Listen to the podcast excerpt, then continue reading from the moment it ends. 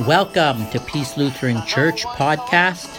I'm Pastor Brad Schallenberg, and thank you for joining us.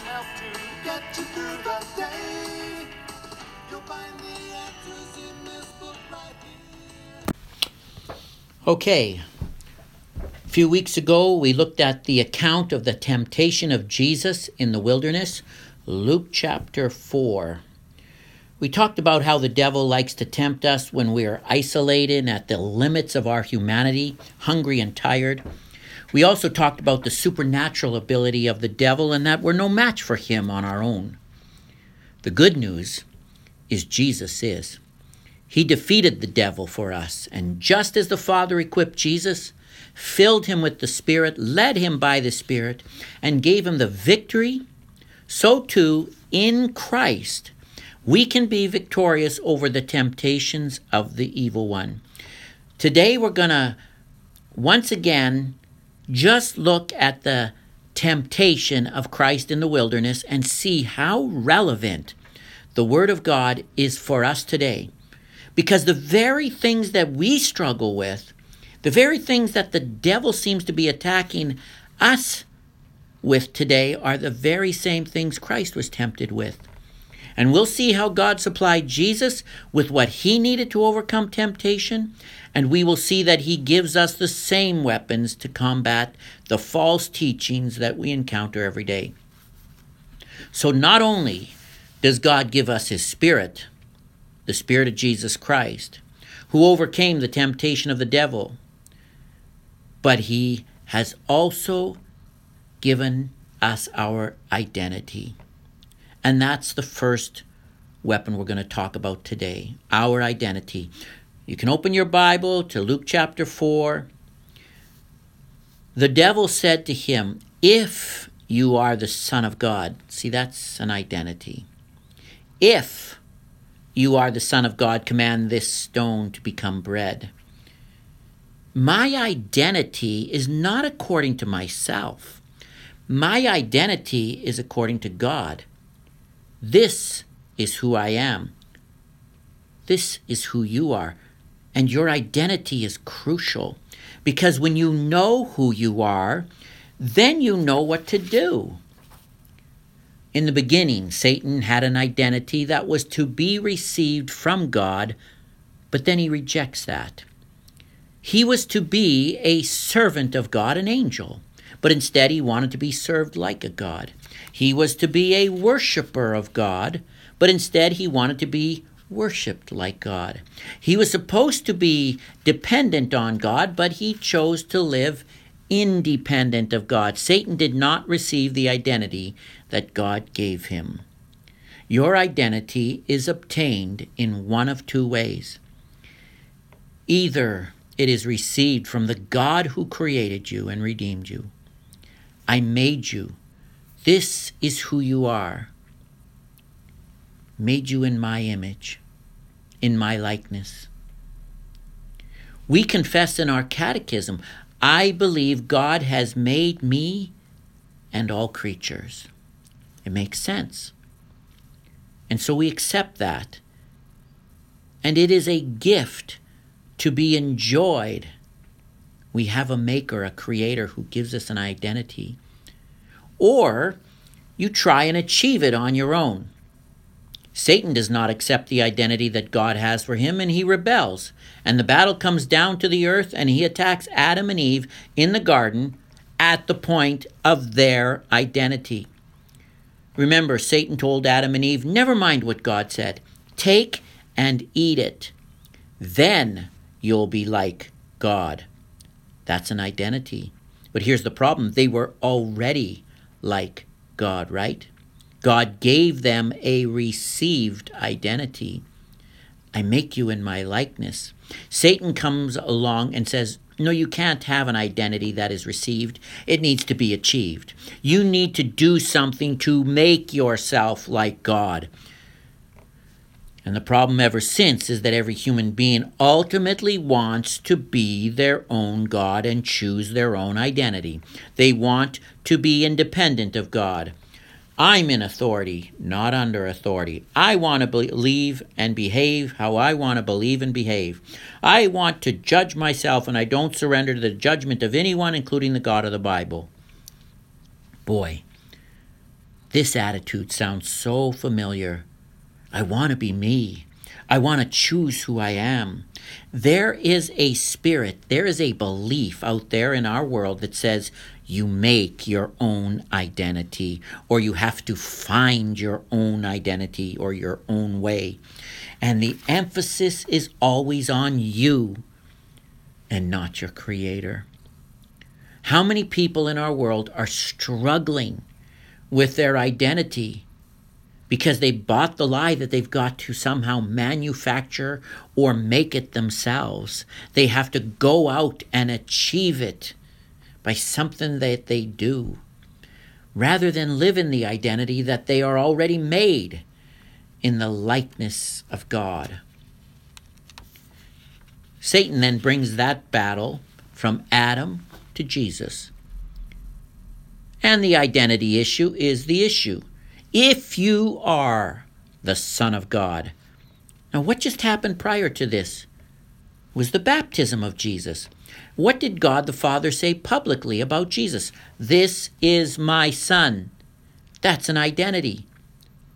Please remember this. You live from your identity, not for your identity. So God says, This is who you are, and then from that, you live, rather than trying to achieve that. Jesus hadn't preached a sermon yet. He hadn't performed miracles yet. He's going to work from his identity, who he is, not to achieve his identity. Satan comes along and says, If you are the Son of God, and let me just say this if God the Father tells you who you are, and he has, then you just believe that. Let me tell you something the battle for your identity is very real. And Satan is still talking to people and confusing people. So I just want to take a moment to tell you who you are according to God's word. The Bible says that you are loved, and Satan will come along and tell you you're not loved. The Bible says you are forgiven, and Satan will say, No, you're not. The Bible says you can change, and Satan will say, You can't change. God will say, I prepared a place for you. And Satan will say, You're never going to end up there. And God would say, There's hope for you because of Christ. And Satan would say, There's no hope for you. The devil's been talking to a lot of people.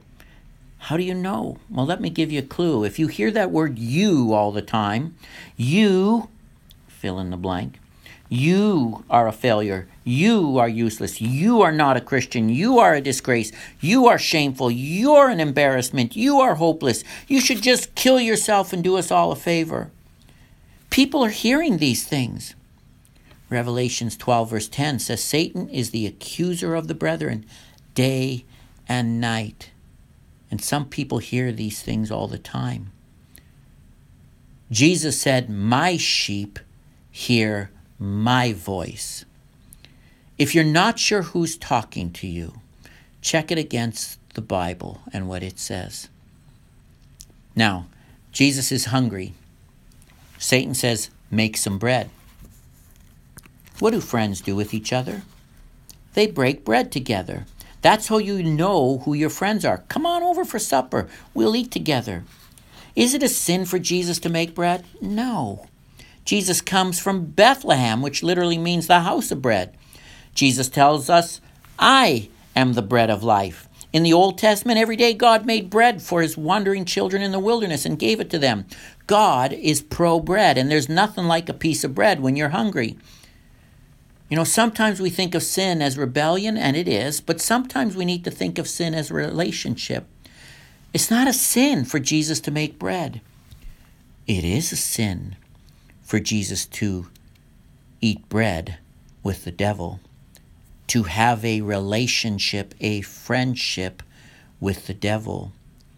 What Satan wants is a relationship with you. And the answer must be no, no, no. My relationship is with God. I eat with Him. Another weapon God gives us to overcome temptation is godly perspective. The devil took Jesus up and showed him all the kingdoms of the world. You know what? We're all just driven by covetousness. Man, I wish I could have that car. I wish I could live in that house. I wish I could go to that place. I wish I could have that body. I wish I could have that job. I wish I could have that talent. I wish I could have that spouse. I wish I could have that sex life. I wish I could have that resume. I wish I could have that grade point average. In an instant, Satan shows Jesus every temptation of every person in all human history he showed him all the kingdoms of the world in a moment. It's an ambush. And I want you to think of kingdoms in a broader sense, not just nations, but there's there's the entertainment kingdom, there's the industrial kingdom, there's the social media kingdom, there's the popularity domain, the power domain, the comfort domain. Satan will grant you the desires of your flesh. I will give it all to you, he says. If then. If then. There's always a catch with Satan. If then you will worship me, it will all be yours. So Jesus is given two options everything but a relationship with God, and nothing and a relationship with God. How many of you would trade your relationship with God for something or someone? People do it all the time. Satan and God the Father are offering Jesus the same seat. Satan says, I'm a king with a kingdom. You can sit at my side, and I'll give you all the pleasures of the kingdom of the world. One thing, just make me the center of your life, glorify me, worship me, have me be your highest authority. God the Father is also a king, rules over a kingdom. Jesus, you can sit at my side. Question Which path is easier? This is the path of pleasure, and this is a path of pain. Jesus, to sit at the right hand of the Father, you're going to have to be betrayed by a friend, publicly shamed, arrested, flogged, beaten, murdered, crucified, experience the full wrath of God, travel the path of pain, and then be seated at the side of the king, or travel the path of pleasure. Where money is not a problem, food is not a problem, drugs is not a problem, alcohol is not a problem, sex is not a problem, luxury is not a problem, comfort's not a problem. Often it comes down to choosing the path of pain to the path of pleasure to walk in the will of God. To walk in the will of God is going to be painful. This is your struggle. And the temptation, Christian, to walk away from the will of God is going to be pleasurable. Let me tell you, that is an absolute lie. It won't be pleasurable. Because the sinning Christian is a miserable Christian. Godly perspective will help us see what is true from what is a lie. Another big weapon, Scripture. In Luke 4, Jesus answered the devil, It is written. We are to be God's messengers, not God's editors. There is a constant war against the Word of God today. And I find that everyone who wants to discredit the authority of God's word, or those who actually speak out against the Bible, usually it is because there is a rebellion in their lifestyle. Most people's problems with the Bible are not theological, they are moral. And when the Word of God says that something is wrong and needs to change today, we say, actually, the Bible's wrong and it needs to change. The question is, will you change the Word of God or will you allow the Word of God to change you? it's always an issue ultimately of authority. Are you in charge or is God in charge? And when we fight this spiritual battle, we have to fight with the truth of God's word.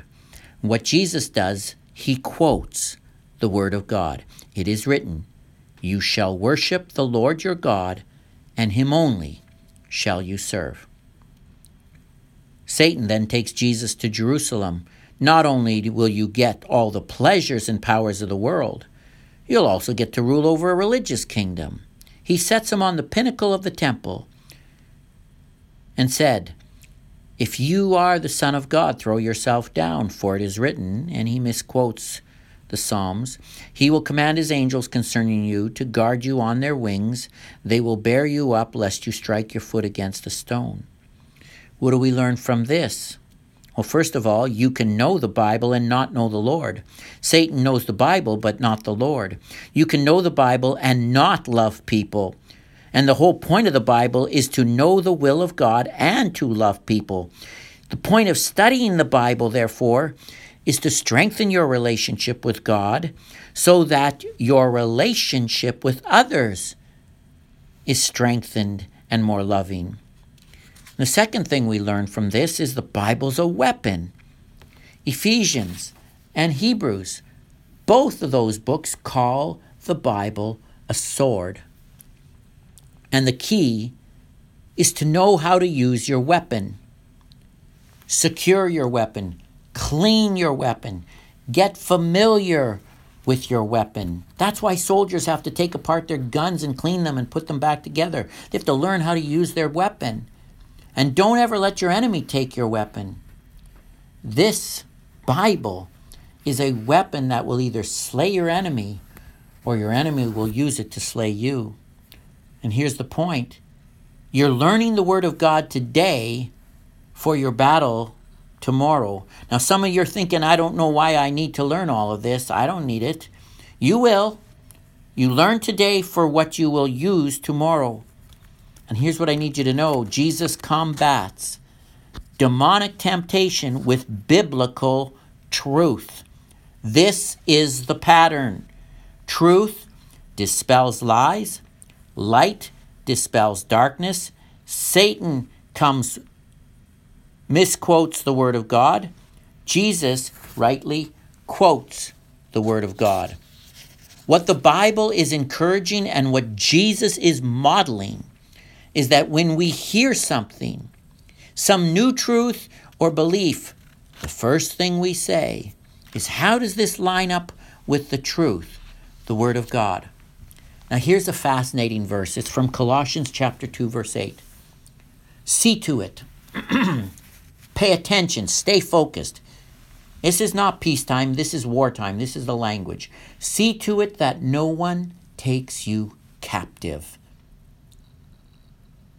any thought that you don't take captive to Christ will take you captive. The battle starts in the mind. That's why the Bible says, Don't be conformed to the pattern of this world, but be transformed by the renewing of your mind. Colossians 2, verse 8 See to it that no one takes you captive by philosophy and empty deceit according to human tradition. Hear this. In every generation, there are philosophies, there is opinions, there is popular ideologies that say something that is contrary to the Word of God. And we just say, well, it's fashionable, it's trendy, it's innovative, it's creative. What Paul is saying is that behind those statements, those beliefs, there are spirits. And know this Satan understands how things work, and he can take a good thing and he can make it a bad thing. He's done it with entertainment. He's used the university system. He used the political system. He's influenced governments. Don't be taken captive. Use your best weapon, the Word of God. Now, Paul says in 2 Corinthians chapter 10, verse, I think it's 4 or 5, we destroy arguments and every lofty opinion raised up against the knowledge of God and take every thought captive to Christ. Again, the language is war. So here's the picture you come across in your battle, in your daily battles, you come across and capture an enemy thought, and you would want to interrogate them. And you would literally put a sword under their throat and you would walk them to the highest commanding officer to interrogate them to get the truth out of them. What the Bible is encouraging and what Jesus is modeling is that when we hear something, some new truth or belief, the first thing we say is, How does this line up with the truth, the Word of God? Let me get the Word of God, the sword of the Spirit, under the throat of this concept, this idea, and take it to Jesus, my highest general, and say, Jesus, is this true or false, right or wrong? Any thought that you don't take captive will take you captive. You need the Word of God, the sword of the Spirit. Without the truth of God's Word, it is easy become captive to demonic deception. The final weapon we have been given faith faith to trust in the midst of the test. Jesus answered him, It is said, You shall not put the Lord your God to the test. We are to trust God, not test God. And when the devil had ended every temptation, he departed from him until an opportune time. How many of you have obeyed the word of God? It says stand firm and you stood firm. I'm not going to do that. I'm I'm I might have done that in the past, but I'm not going to do it now. I'm not going to betray my Lord. I will not yield, submit, or surrender. And eventually the enemy leaves, and you're like, finally, I got a reprieve. And then later he shows up again because he's always looking for an opportunity to destroy. Jesus is tempted, tested, troubled, and tried. And you will be there too. And some of you are there right now. This is going to sound complicated. But we win by surrendering. The answer to temptation is humility, not pride. God opposes the proud, but gives grace to the humble. When you are tempted, Remember what Jesus did. He surrendered. He surrendered to God, not Satan. You need to know that everybody surrenders. You either surrender to God or you surrender to Satan. In surrendering to God, Jesus is really allowing the battle to be between Satan and God. He understands that his battle is certainly a part of it in the middle. But let me say it to you this way if Satan is tempting you and you surrender to God and you don't surrender to Satan, then you leave God to do the fighting for you. Sometimes we get proud and so we say, I want to fight. No, you need to surrender to God, not the enemy. God, I want to obey you. And God, this enemy is actually your enemy. And this war is actually your war. So I'm surrendering to you and I'm asking you to deal with my enemy. I mean, think about this. This approach is used in in how many addiction recovering programs like the 12 step program. I can't overcome this addiction. I need a higher power. I need someone who is stronger than me. And what does the devil do? When God shows up, the devil leaves. Some people believe that the temptation and pressure will not leave until you sin. Well, that's a lie. That's surrendering to Satan. No. Surrender to God is standing firm. Matter of fact, this is how James, Jesus' little brother, said it Submit or surrender yourself to God. Resist the devil, and he will flee from you. See, in the same sentence, submitting yourselves to God and resisting the devil, and he will flee from you. Light dispels darkness, God dispels demonic, and the devil leaves. Now, who gets the last word? Jesus does by quoting the Word of God.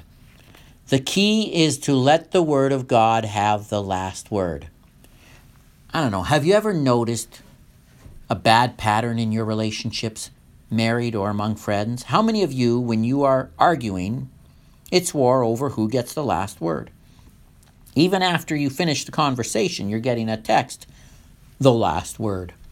The key in your relationships is to let the Word of God always have the last word. And what does it say? To forgive one another. Oh, I don't need to say anything else. So God gets the last word. Or how about this one? Vengeance is mine, says the Lord. Oh, God will take care of them. God gets the last word.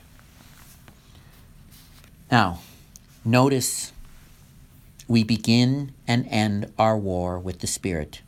Jesus, full of the Spirit, was led by the Holy Spirit into the wilderness. And then in verse 14, you can scroll down, Jesus returned to Galilee in the power of the Holy Spirit. God's got us bookends on each side. Now, a few points I want to make about temptation in conclusion. Very important. Temptation is not a sin. Did Jesus ever sin? No. Was Jesus ever tempted? Yes. Temptation and sin are not the same thing. Sometimes people think they are.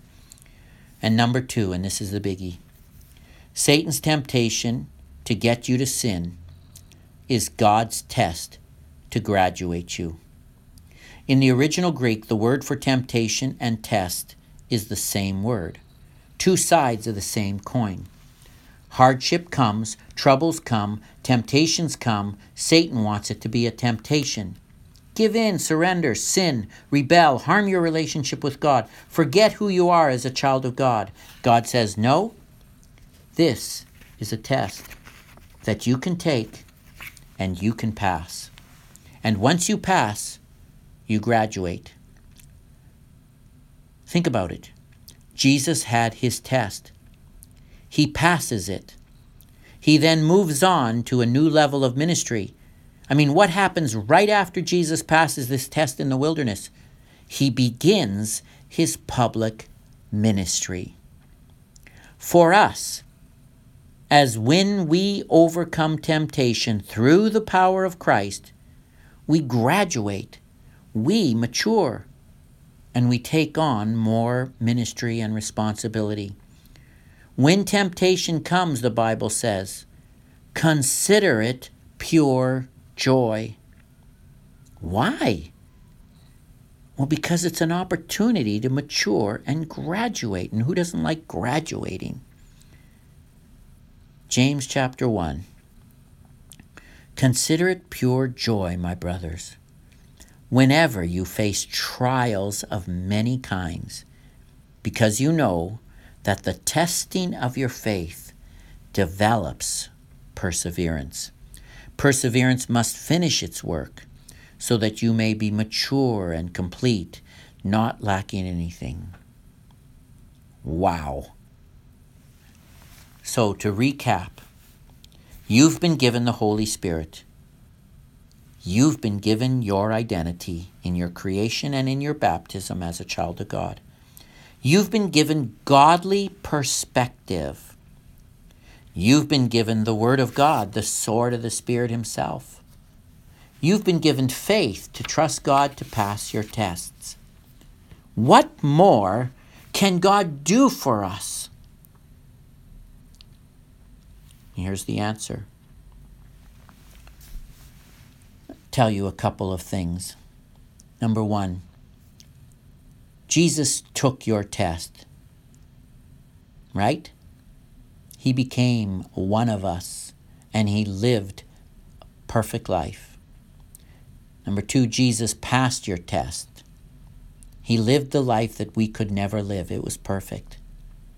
Number three, Jesus gives you his report card. Remember, he took your report card, your sin and failure, and he exchanged it with his righteousness and salvation. He who knew no sin became sin, that we might become the righteousness of God. Number four, Jesus sends the Holy Spirit so that you can live by his power and you can pass your test. And number five, Jesus lets you retake your test. Right? We call that forgiveness. If we say we have no sin, we deceive ourselves and the truth is not in us. But if we confess our sins, God, who is faithful and just, will forgive our sins. Yeah, He lets you retake the test. And He keeps letting you retake the test. And He sends the Holy Spirit to help you pass your test. Wow, what God has done for us.